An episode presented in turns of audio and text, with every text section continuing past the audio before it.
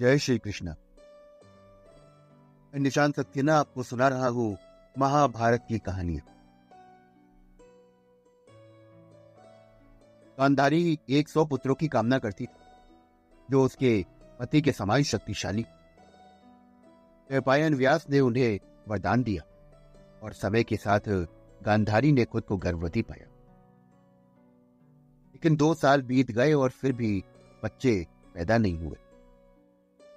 इतने में कुंती और पांडु को यम से उन्हें एक पुत्र प्राप्त हुआ और जिसका नाम उन्होंने युधिष्ठिर रखा।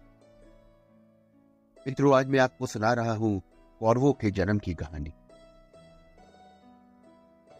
महिला के लिए सौ बच्चों को जन्म देना असंभव प्रतीत होता है।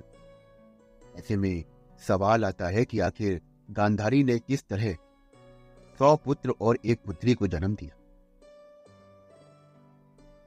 कहा जाता है कि कौरव सौ भाई थे जो गांधारी और धृतराष्ट्र के पुत्र थे। ये सब जानते हैं कि पांडव और कौरवों के बीच जो लड़ाई हुई थी वही महाभारत कहलाई। महाभारत में बहुत सारी ऐसी कहानियां हैं जो आपको हैरान कर देंगी और उसी कहानी में से आज आप सुन रहे हैं कौरवों के जन्म की कहानी।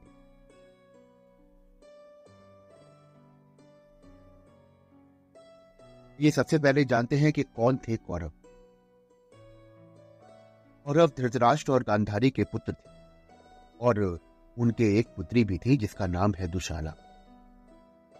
वही सबसे ज्येष्ठ कौरव का नाम है दुर्योधन जो महाभारत के अहम पात्रों में से एक। कौरवों ने महाभारत में पांडवों की सेना से युद्ध किया और पराजित भी। हालांकि ये भी कहा जाता है कि धृतराष्ट्र ने अपनी दासी के संबंध की वजह से एक और पुत्र हुआ जिसका नाम यदुत्सु। एक बार गांधारी की सेवा से खुश होकर ऋषि व्यास ने गांधारी को एक वरदान दिया। ऋषि व्यास ने गांधारी को सौ पुत्रों की मां होने का आशीर्वाद। इसके बाद गांधारी गर्भवती हुई, लेकिन कहा जाता है कि गांधारी नौ महीने के बजाय दो साल तक गर्भवती रही। के बाद उन्होंने एक मांस के टुकड़े को जन्म दिया, यानी कि गांधारी को एक भी संतान न।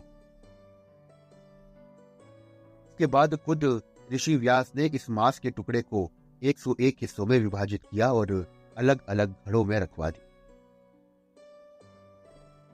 एक सौ एक घड़ों में रखे गए मांस के टुकड़ों से बच्चों का विकास हुआ। धीरे धीरे सभी उन घड़ों में से निकलने लगे और इन्हें ही कौरव कहा। एक सौ एक घड़ों में से सौ तो कौरव भाई निकले, जबकि एक घड़े से दुशाला ने जन्म लिया जो कि सौ कौरवों की अकेली बहन।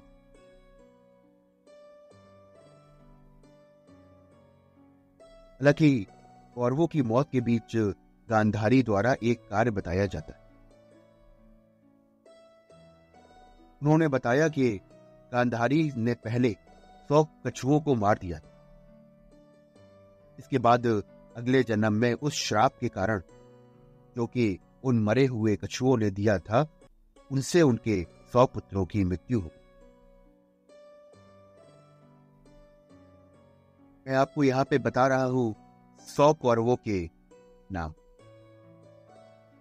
वैसे इस प्रकार थे: दुर्योधन, दुशासन, दुस्स तुषल, जलसंद, सम, सह, विंद, विविध,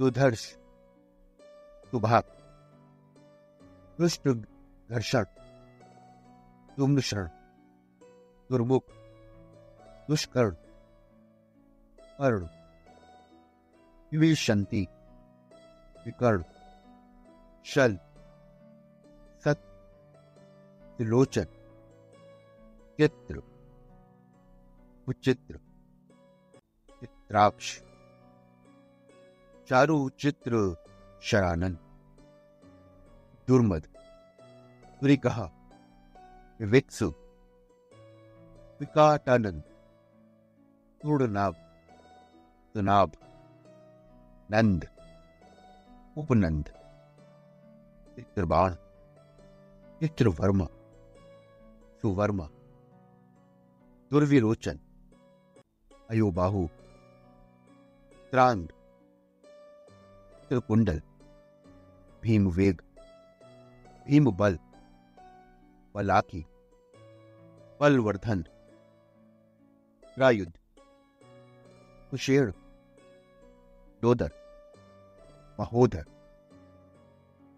रायुद निशंगी आशी प्रंदारक दृढ़वर्मा दृढ़छत्र सोमकीर्ति दुर्धर दृढ़संद जरासंध सत्यसंध सदस्सु सुवाग उग्रश्रव सेन सेनानी दुष्पराजय पराजित दित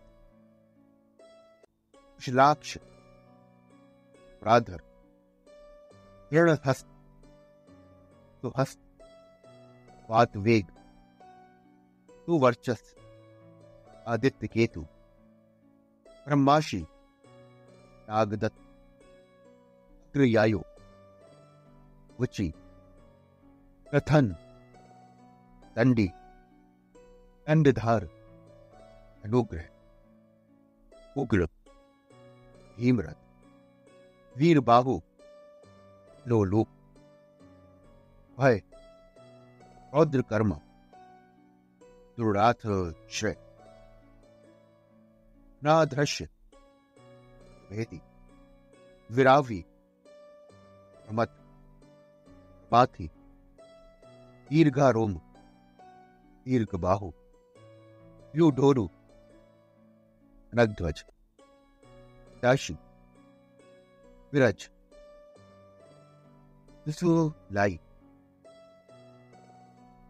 पुत्री दुशाला और एक दत्तक पुत्र युधिष्ठिर। ये थे महाभारत के एक सौ दो कौरव। आज आपने जाना कौरवों के जन्म की कहानी। आशा करता हूं कि आपको यह कहानी बेहद रोचक लगी हो। यदि आप महाभारत की ऐसी ही दिलचस्प कहानियां सुनना चाहते हैं तो मेरे चैनल को फॉलो करें और ज्यादा से ज्यादा इस चैनल को शेयर करिए कि ये कहानियां हमें जोड़ती हैं हमारी संस्कृति से। फिर मिलता हूं आपसे एक और कथा के साथ। जय श्री कृष्ण।